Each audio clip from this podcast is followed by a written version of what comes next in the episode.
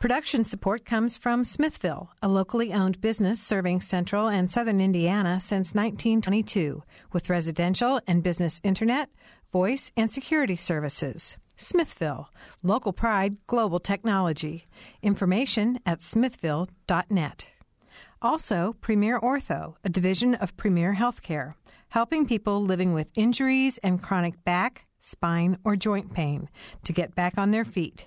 Premier Ortho, 333-1933. Online at mypremierortho.com.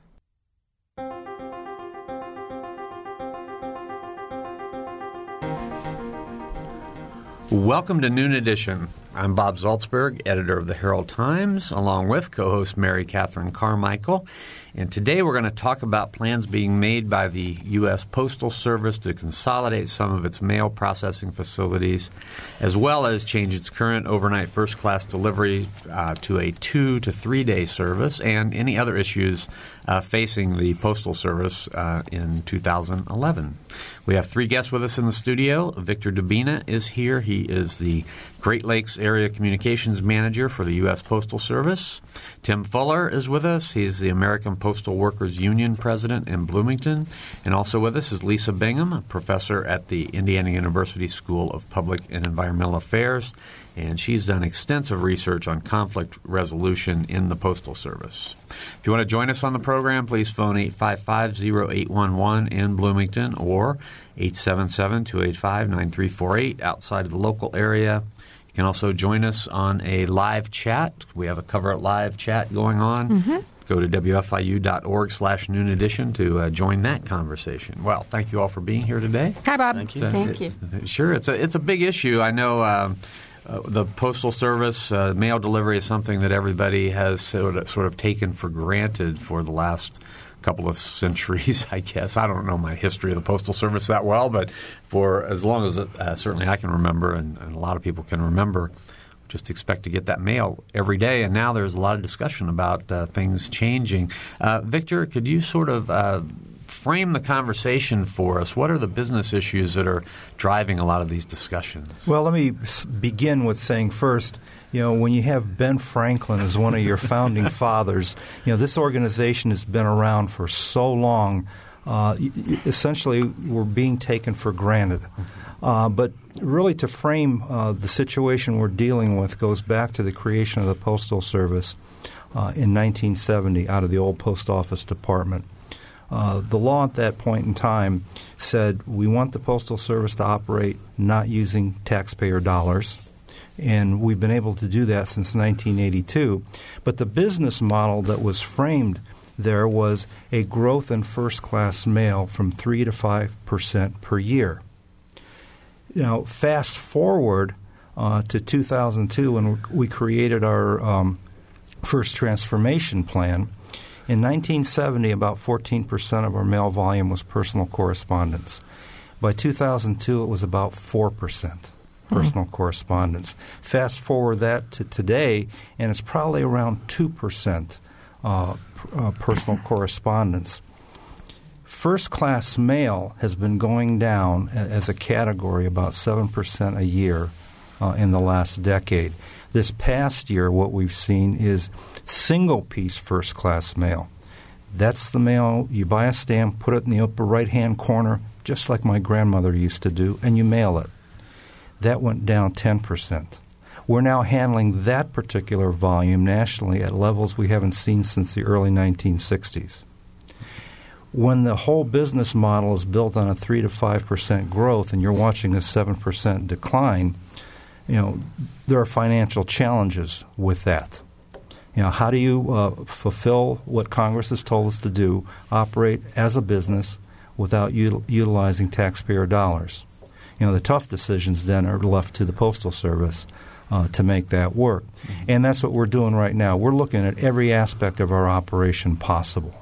You know, mail volumes peaked in 2006 at 213 billion pieces. This past year, 2011, 168 billion pieces. We're projecting about 150 billion by 2020. So the marketplace has changed. the volumes that we see have changed. The premier product that's carried the organization is declining. So we're going through various aspects, looking at, do we need to have more post offices than Walmart, Starbucks, and McDonald's have retail outlets in the country? How do we adapt to it? Do we reach out? It's almost like Back to the Future, having village post offices take up part of that. Do we need an infrastructure for mail processing that was built to support first-class mail that's just not there anymore?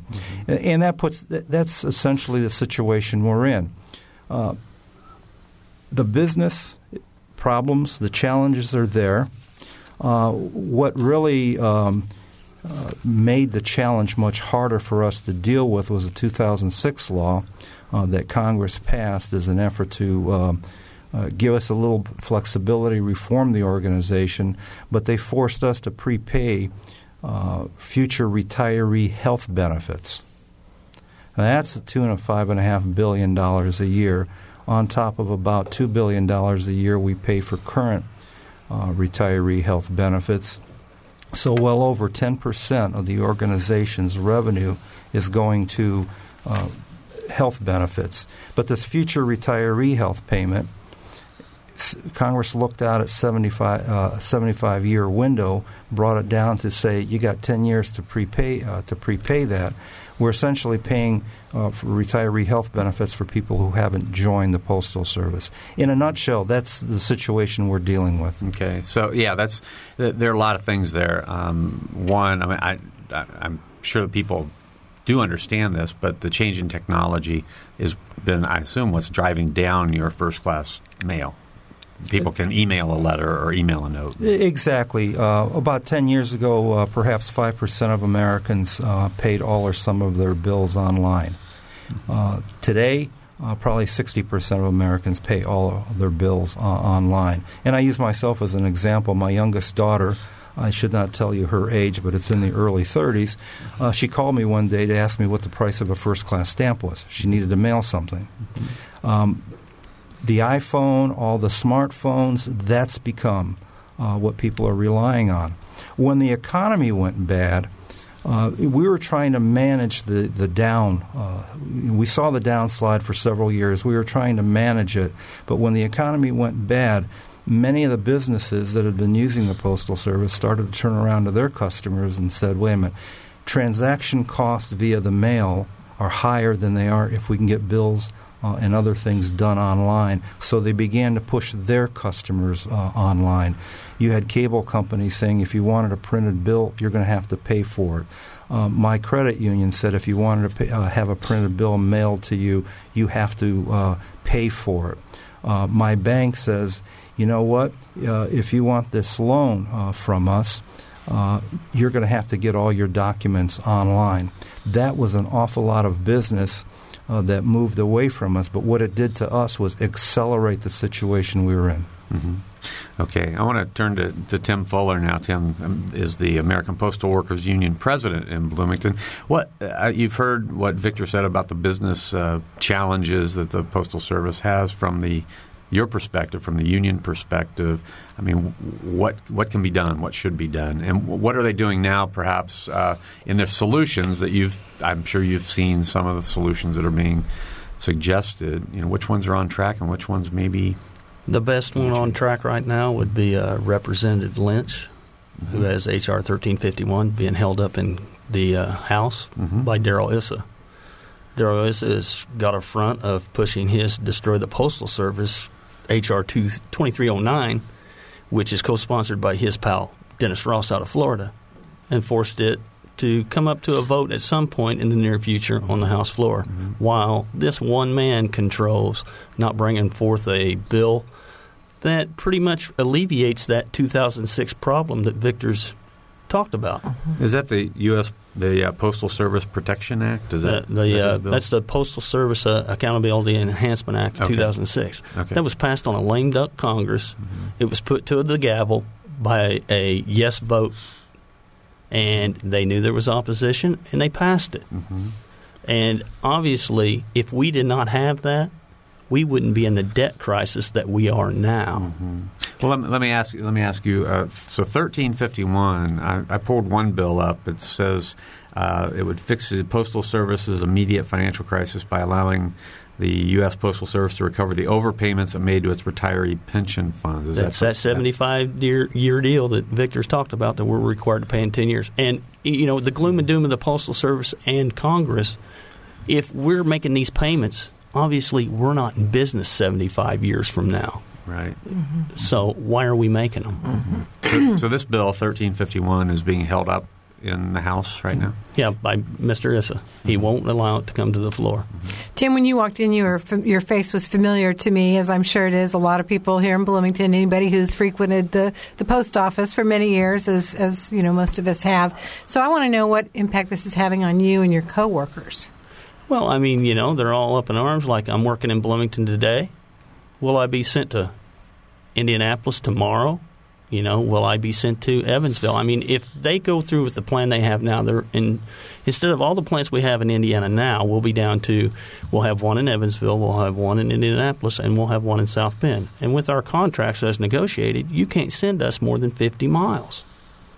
So, in essence, you've got places like in Chicago and Miami where they might excess people, and they have excess people, but it's all on paper. Those people are sitting in a room still getting paid because of contractual limitations on how far they can send people.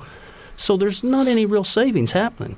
You're taking $20 out of your left pocket, putting it in your right, saying you're saving money on labor in Indiana, but it's actually still there, even though you say you sent it to Illinois. Mm. So you're talking about the consolidations that could close down the processing centers in Bloomington, mm-hmm. Columbus, Kokomo, Terre Haute, among others. Yes, right? And with those contracts, we have, you know, obviously they have too many people in Indianapolis per se. Mm-hmm. They excess people out of those cities.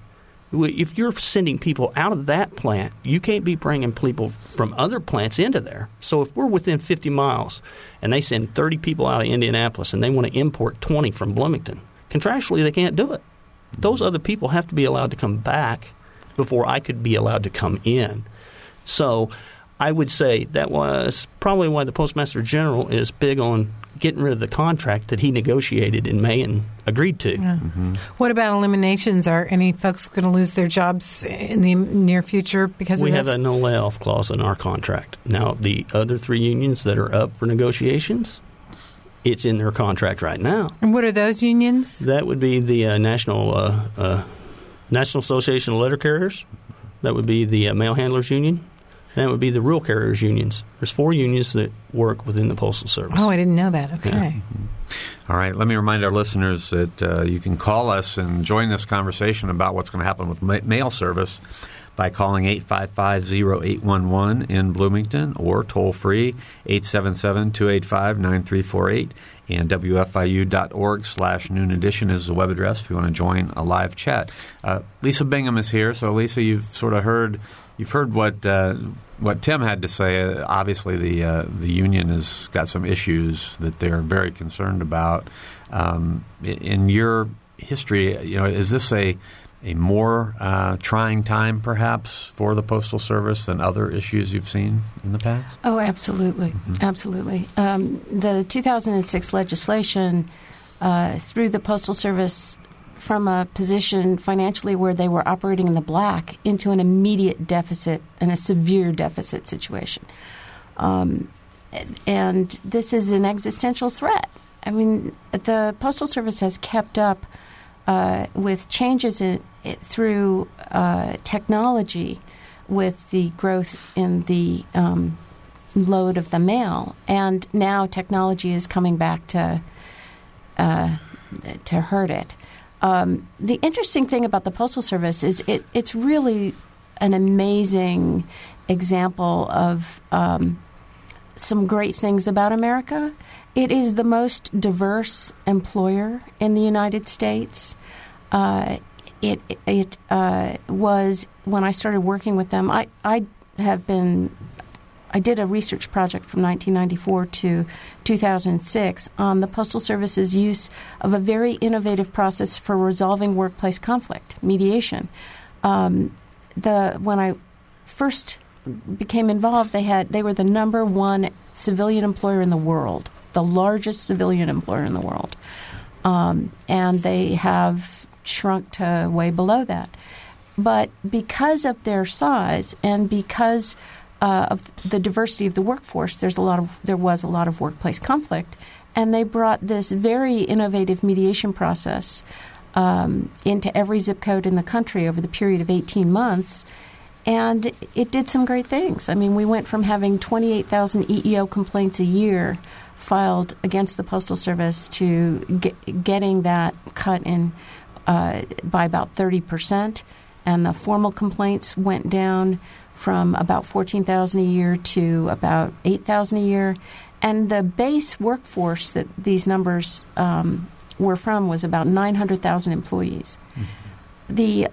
I think the Postal Service gets an unjustified bad rap, or at least it did about a decade ago, with this phrase that grew out of a couple of shootings at a couple of post offices.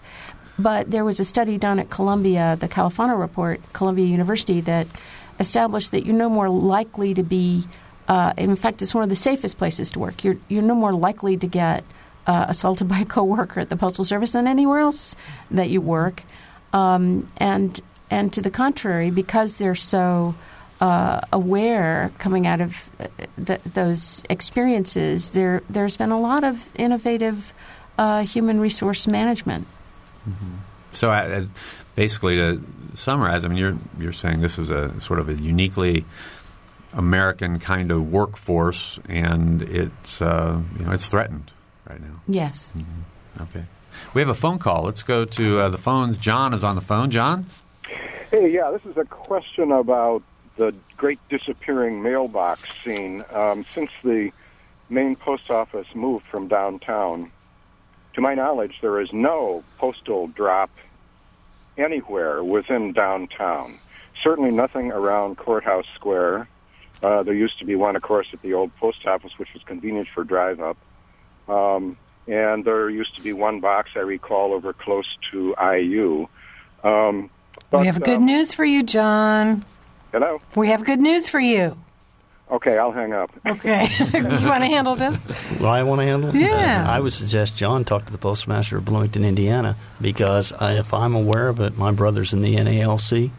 Had requested that they leave a drop box at the old site when mm-hmm. they moved, mm-hmm. and he wasn't going to let that happen. Well, there is a site, though, excuse me, where you can drop off your letters on Walnut Street, right? That's the old Ponderosa building. And yeah, the new post office, right. Yeah. Mm-hmm. Yeah. Yeah, so it really sort of depends on how you define downtown. Yeah, I guess I would consider that downtown. Right.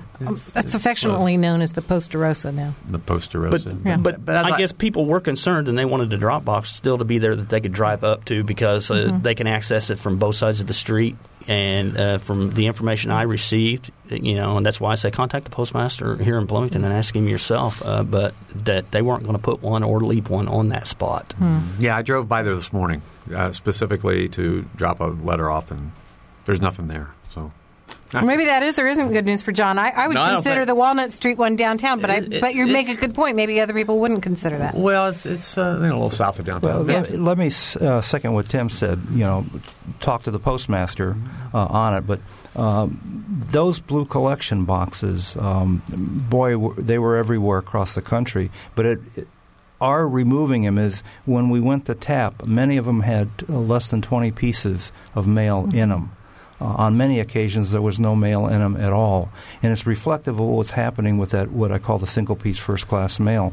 When that volume goes down, there's still a cost associated with going to a box, be it full or be it empty, but when you see less and less in there. And we go through a process of we call it a density study, to see if the volume is there to pick it up. You can go online and see where the nearest collection boxes mm-hmm. are, mm-hmm. But definitely from Tim's suggestion, if you feel you need a collection box, talk to the postmaster. There may be another one nearby that you just may not be aware of. Mm-hmm. Yeah, I wanted to follow up before I go to the phone call. How much has the increase in gasoline prices affected the Postal Service and caused some of these problems? It's something that we are adjusting to. A few years ago, a penny change of gas cost the organization roughly $8 million. But because we've changed a lot of our routes, we've changed an awful lot of behind the scenes, the mail processing, it's probably down to about $6 million right now. Yes, gas is associated with it. And again, this is part of the pressures we face. We eat the cost of that.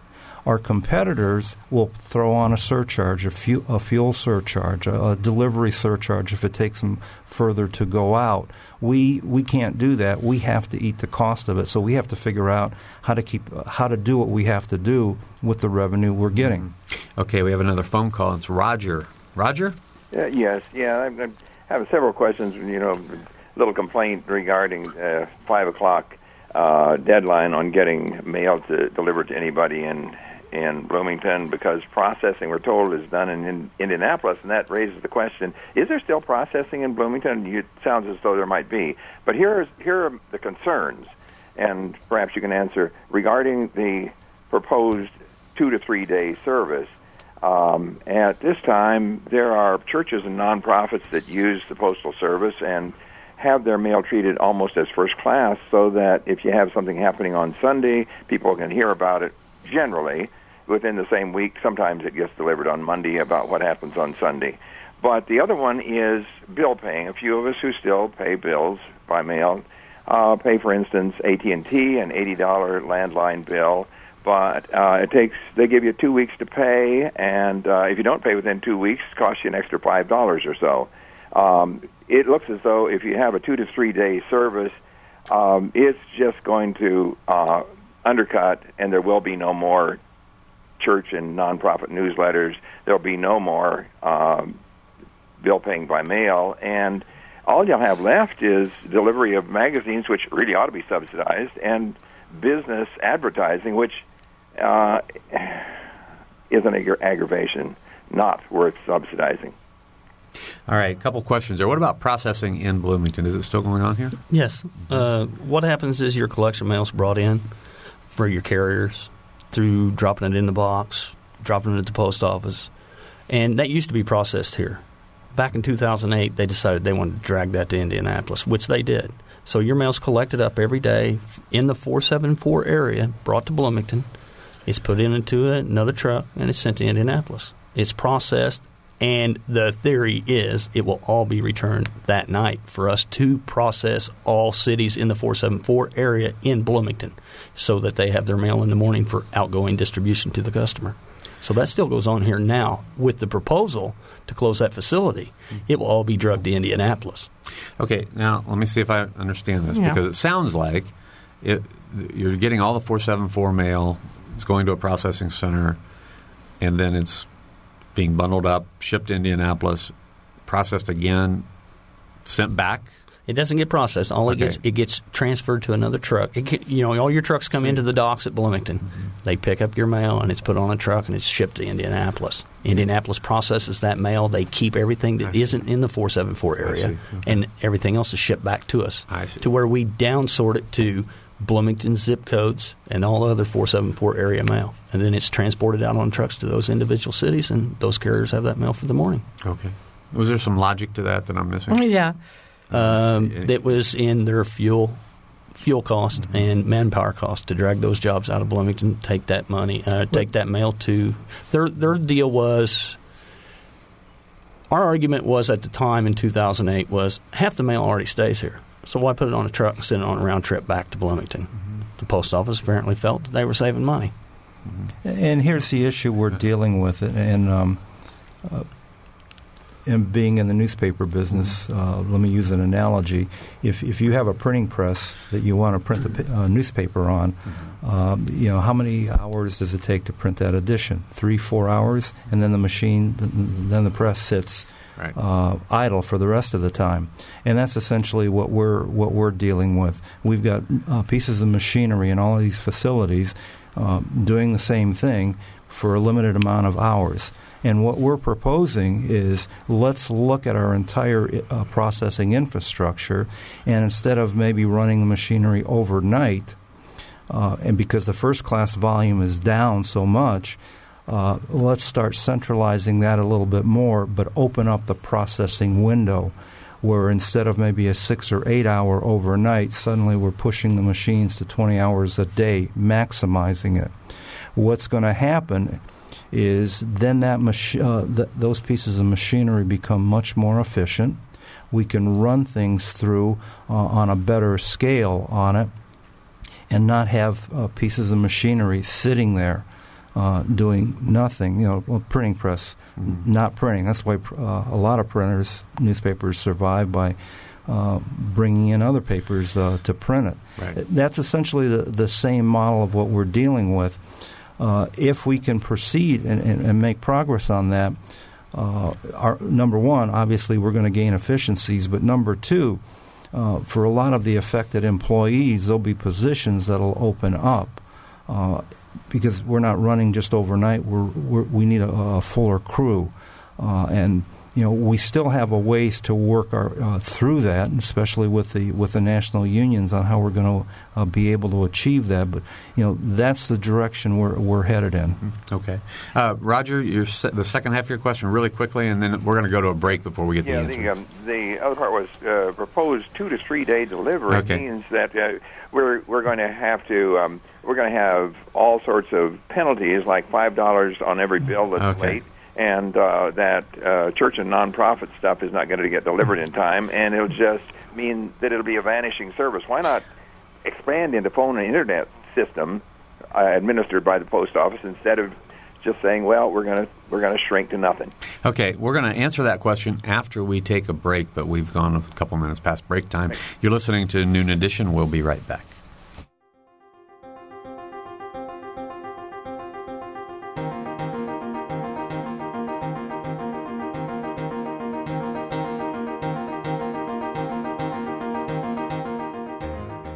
This is Noon Edition on WFIU. Production support comes from Smithville, information at smithville.net, and from Premier Ortho, online at mypremierortho.com. You can take WFIU with you by downloading podcasts directly to your PC, Mac, or MP3 player. Programs such as Noon Edition, Ask the Mayor, and Harmonia, and short features like Kinsey Confidential, the Ether Game musical mini-quiz, and play and opera reviews are all available on demand. Pick them up at WFIU.org. And have you heard WFIU's news features? The WFIU News Team brings you expanded and in-depth reports on topics affecting South Central Indiana. Catch the Friday feature just after 8:30 during Morning Edition, just before Noon Edition, and at 5:45 during All Things Considered. They're also archived on our website, WFIU.org.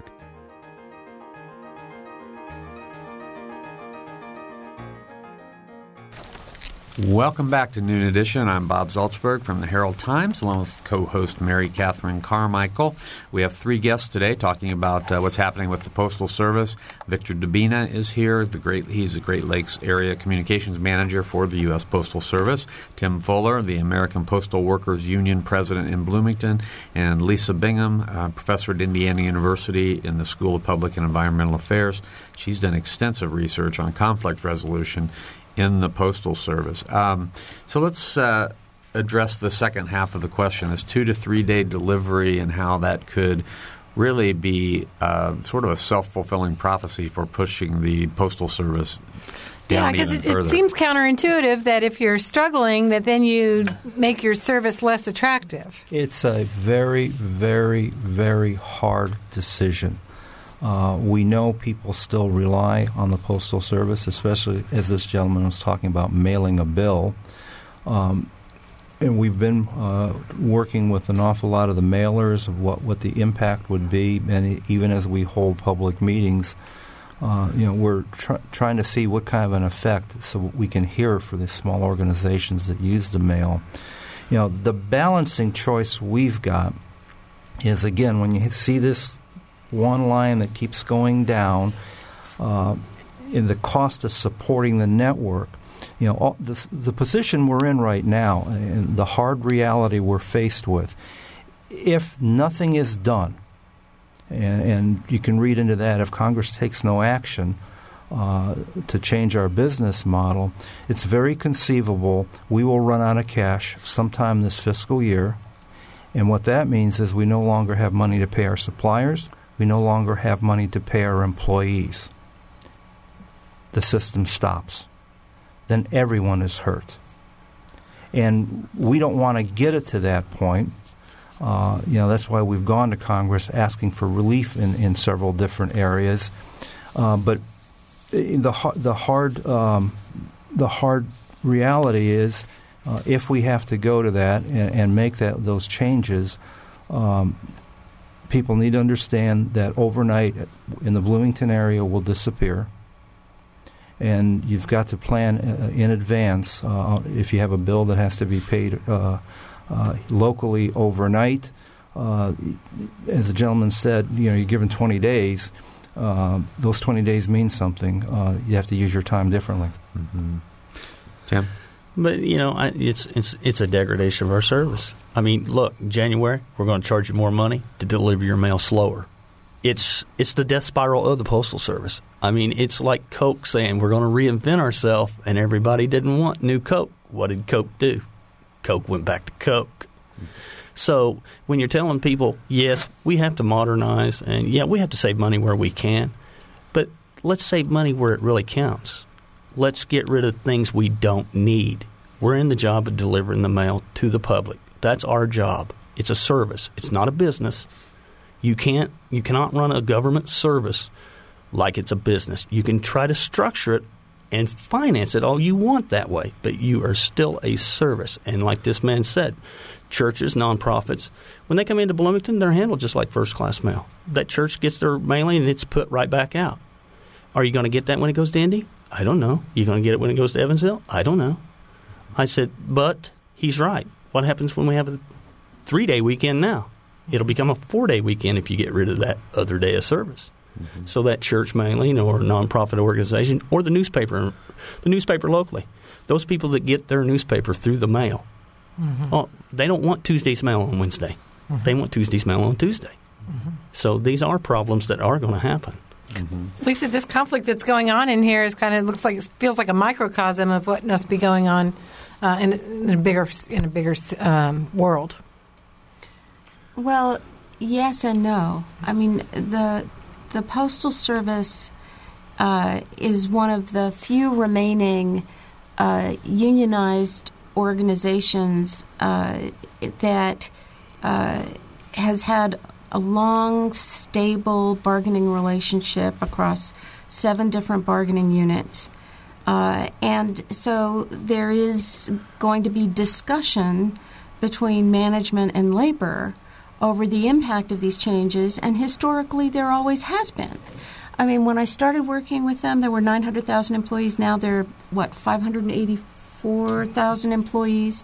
And that has an impact on the various bargaining units. When you shrink the workforce that much, there's an impact. And that's why you end up with negotiations and trade-offs over the impact of technological changes like the optical character readers and scanning of zip codes. I think most people wouldn't understand how it's possible to have a no-layoff clause. Well, when you see that big a shrinkage in the workforce, the no-layoff clause is something to let employees know that there is some protection against further technological changes. Now, these contracts are temporary. They're renegotiated. It's a dynamic relationship.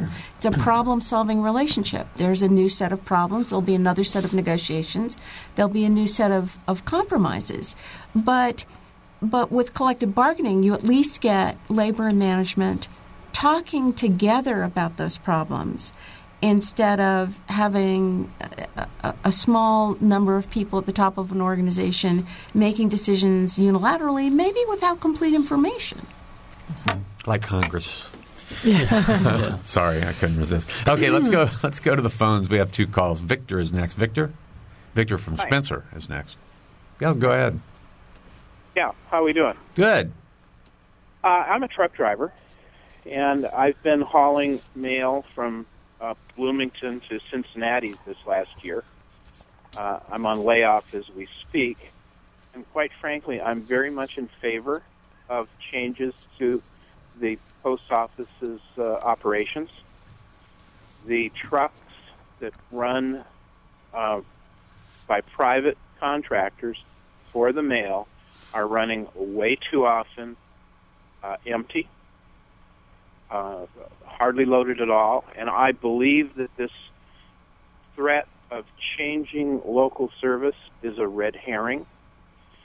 I believe that local service is probably the one thing that the post office could maintain by putting local mail, sorting that out for local delivery. I do not believe that that would have to be changed if it's local mail being delivered locally. But I believe that the waste between Bloomington and Indianapolis and Bloomington and Columbus and Bloomington and Cincinnati is outrageous. Be a little more specific for me. What kind of waste are you talking about? The number of trucks? Truck driving? Driving with nothing on them. Okay. All right. And, go ahead. Well, I'll just leave it at that. Okay. I have more to say that's probably not on point. Okay. But as a driver who has hauled mail 5 nights a week, I can tell you that we knew, for example, Sunday night that those trailers were going to be empty. Mm-hmm. Okay, well, let's get some reaction from our panel here. I mean, John? The post office enters into those contracts with those contract units, you know, companies. And, you know, you make a contract, and, you know, post office is still the government. And as far as I know, if the government signs a contract with you and you end that contract, they're still paying for it. So I guess it's just a matter of when they renegotiate their contracts with their truck drivers or their truck driving companies that they need to look at those things, and Victor could probably speak about that more. And that's what we're looking at with our network optimization program. And the gentleman from Spencer addressed one of the points. Victor also. I didn't want to confuse myself. Yeah. We know the way the network is set up, we've got a lot of trucks that run not full. So we're running partially filled trucks between various different facilities. If we take down from the 478 facilities we have now and bring it down to about 200, that's going to be less runs between facilities, but those trucks will be more will be fuller.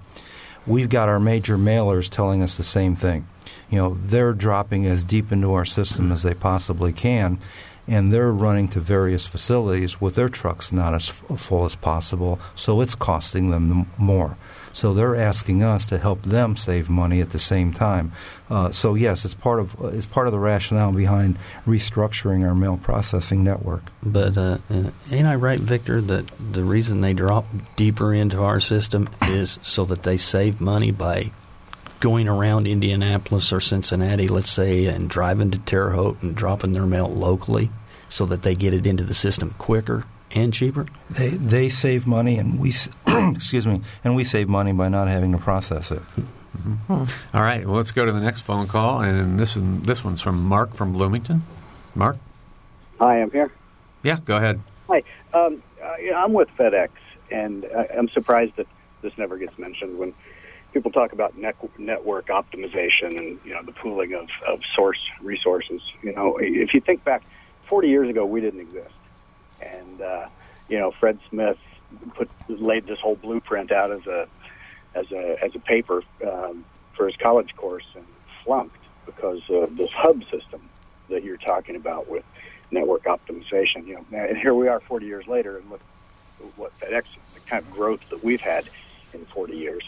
I see that, you know, the post office talking about moving that direction. And, of course, you know, like so many other people, myself included, you look at this and think, how could it work?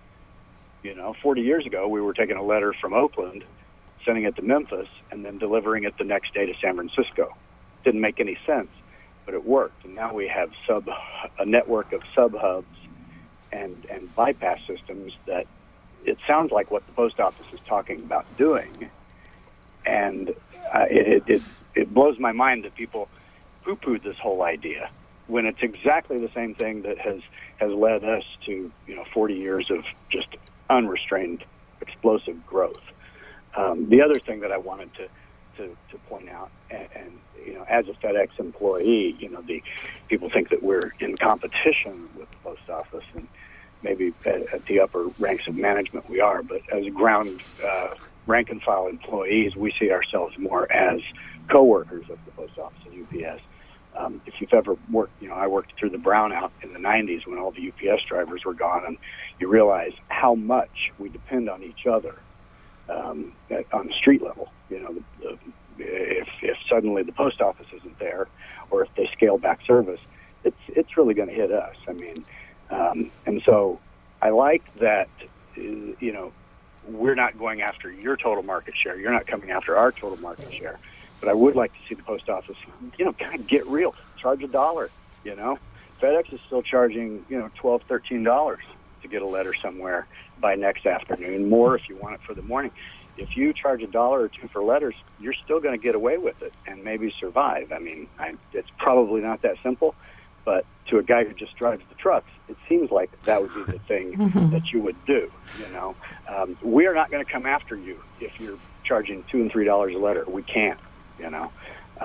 And I would also just close with, we do move a lot of your stuff, the post office, and that's why I think that there's an interest, a mutual interest in FedEx and the post office's synergy.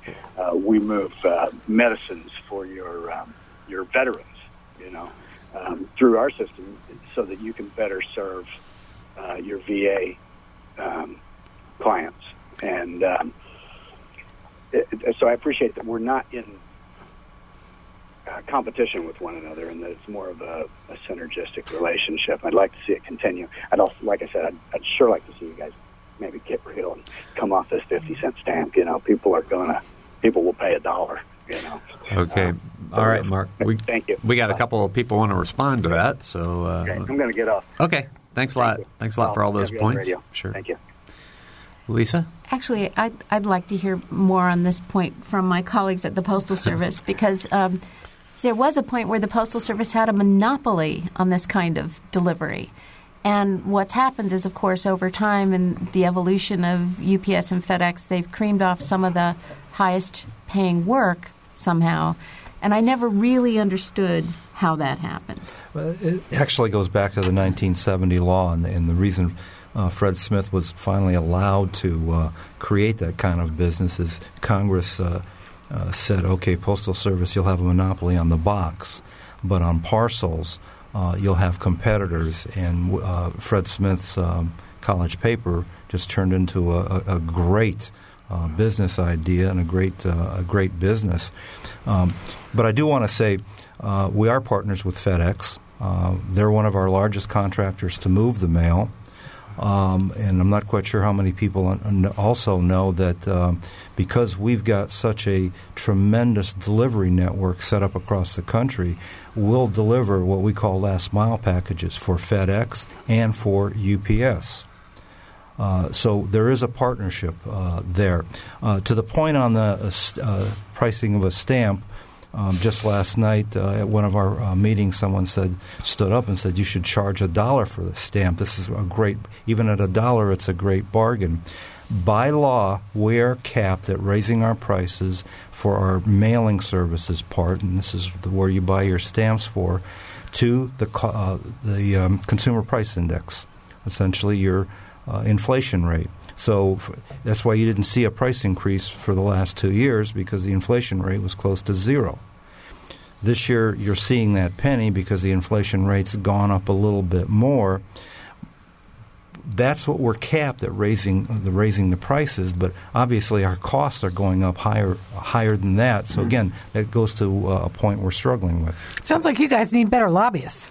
You need better laws in Congress. Is what they Well, yeah, that's what I mean. Yeah. Well, we can't lobby. And no. that's our challenge. As a federal agency, we can't lobby. All we can do is go to Congress and say, here's our situation. Here's where we need help. This began very publicly in March of 2010 with then Postmaster General Jack Potter. He came back with a list of things that we wanted Congress to address. Mm-hmm.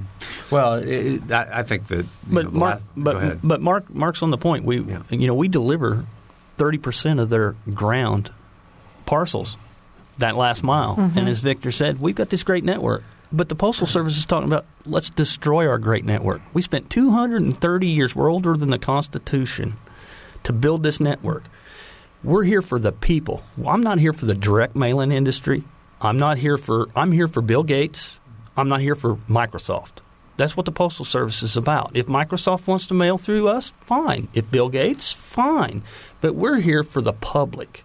We're a public service that was mandated and started by Congress. Actually, Ben Franklin started it before we even had the Constitution. But we're going to turn around and destroy ourselves from within. And it's just ridiculous. It's like he said, UPS, FedEx, we're all in it together.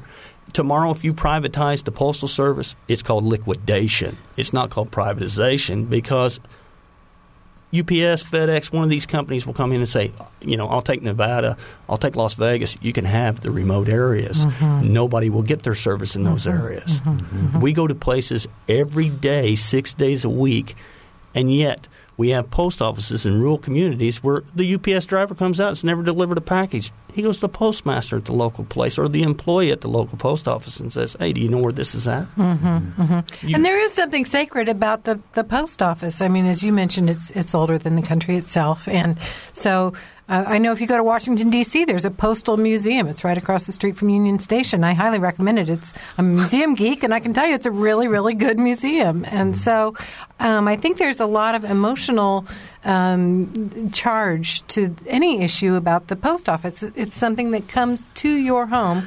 And as we talked earlier, I know your face. I know. I don't know you, but I know you. Well, and with that said, we ought to be celebrating that we go to every place 6 days a week instead of going, hey, let's cut it to 5. Let's tell them it's going to take us longer to do it and hope that they'll still use us. I'm like, I just can't see that happening in America. And the people need to get up and go, we're the people, for the people, by the people. And that's what you're here for. You're here for us, not corporate America or an industry that wants to lobby to get a labor cost reduced. The post office talks about our labor cost. Our labor cost just ain't the people that actually work the mail. It's management. I got 30 people at the top of the postal pyramid. They make more than people in Congress. I can tell you, Mr. Donahoe, he's probably making more than the president. Okay, we've got two more calls we want to try to get in, okay. And we need to make real quickly just the point that while the organization itself can't lobby, your unions can, of course, lobby. Yes. Okay, we just want to clarify that. Go ahead. Okay, let's go to Joe. Joe? Yeah, hi. I think it's a great discussion so far.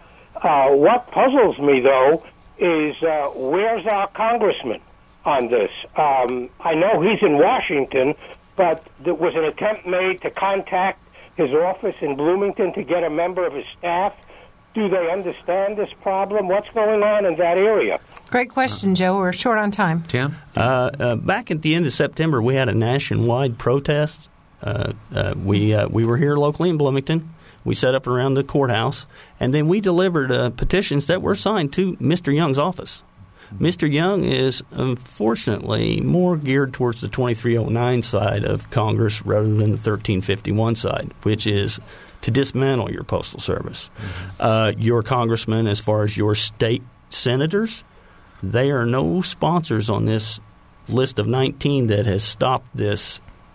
Put a delay on the closing of post offices or processing plants. Those were strictly just Democrats and an independent that did so. Mm-hmm. So the congressmen in Indiana are either silent or silent and against us. Mm-hmm. Okay, let's go to the phone. Diana is next. Diana? Pardon me? Hi, go right ahead. Yes, my name is Diana, and the only comment that I want to make is, first of all, I love my mail carrier that delivers my mail, and helps me when I am unable physically to get to the mailbox. And as far as I'm concerned, our do-nothings are the U.S. Congress, and they're chicken, and they are not helping us out, and they are not serving the public. And I think they ought to be voted out, and if the Indiana senators are doing nothing, they need to be out of there. And that's my comment. Thank you. All right. Thanks a lot, Diana. We've got about 2 minutes to go, and I want to ask each of you, what are the prospects of H.R. 1351? As long as Darrell Issa controls it, there is no prospect.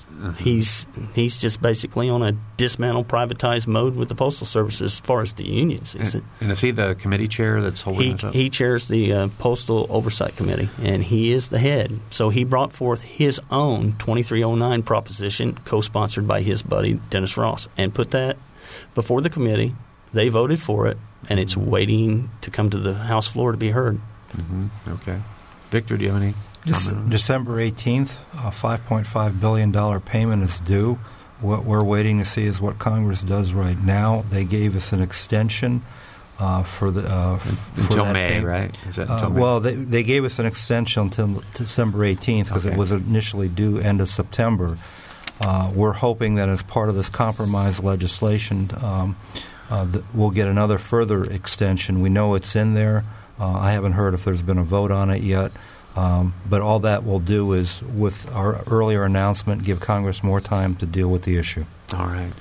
Oh, go ahead, please, Lisa. Yeah, just one thing I think we need to leave listeners with, and that's to understand that the Postal Service is rendering a public service, but it's competing with the private market, and it can't charge market rates, and it's doing all this successfully on its own bottom. It's not doing it at taxpayers' expense, and I think most people just don't understand that. Mm-hmm. All right, we are out of time. It's been a great discussion. I want to thank Victor Dubina, Tim Fuller, and Lisa Bingham for being here with us today. It's been great.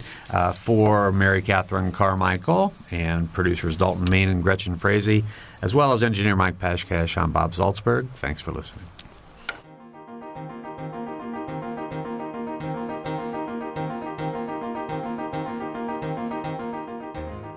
Noon Edition is a production of WFIU and the Herald Times. A podcast of this and other WFIU programs is available at wfiu.org. Production support comes from Smithville, a locally owned business serving central and southern Indiana since 1922 with residential and business internet, voice, and security services. Smithville, local pride, global technology. Information at smithville.net. Also, Premier Ortho, a division of Premier Healthcare, helping people living with injuries and chronic back, spine, or joint pain to get back on their feet. Premier Ortho, 333-1933, online at mypremierortho.com.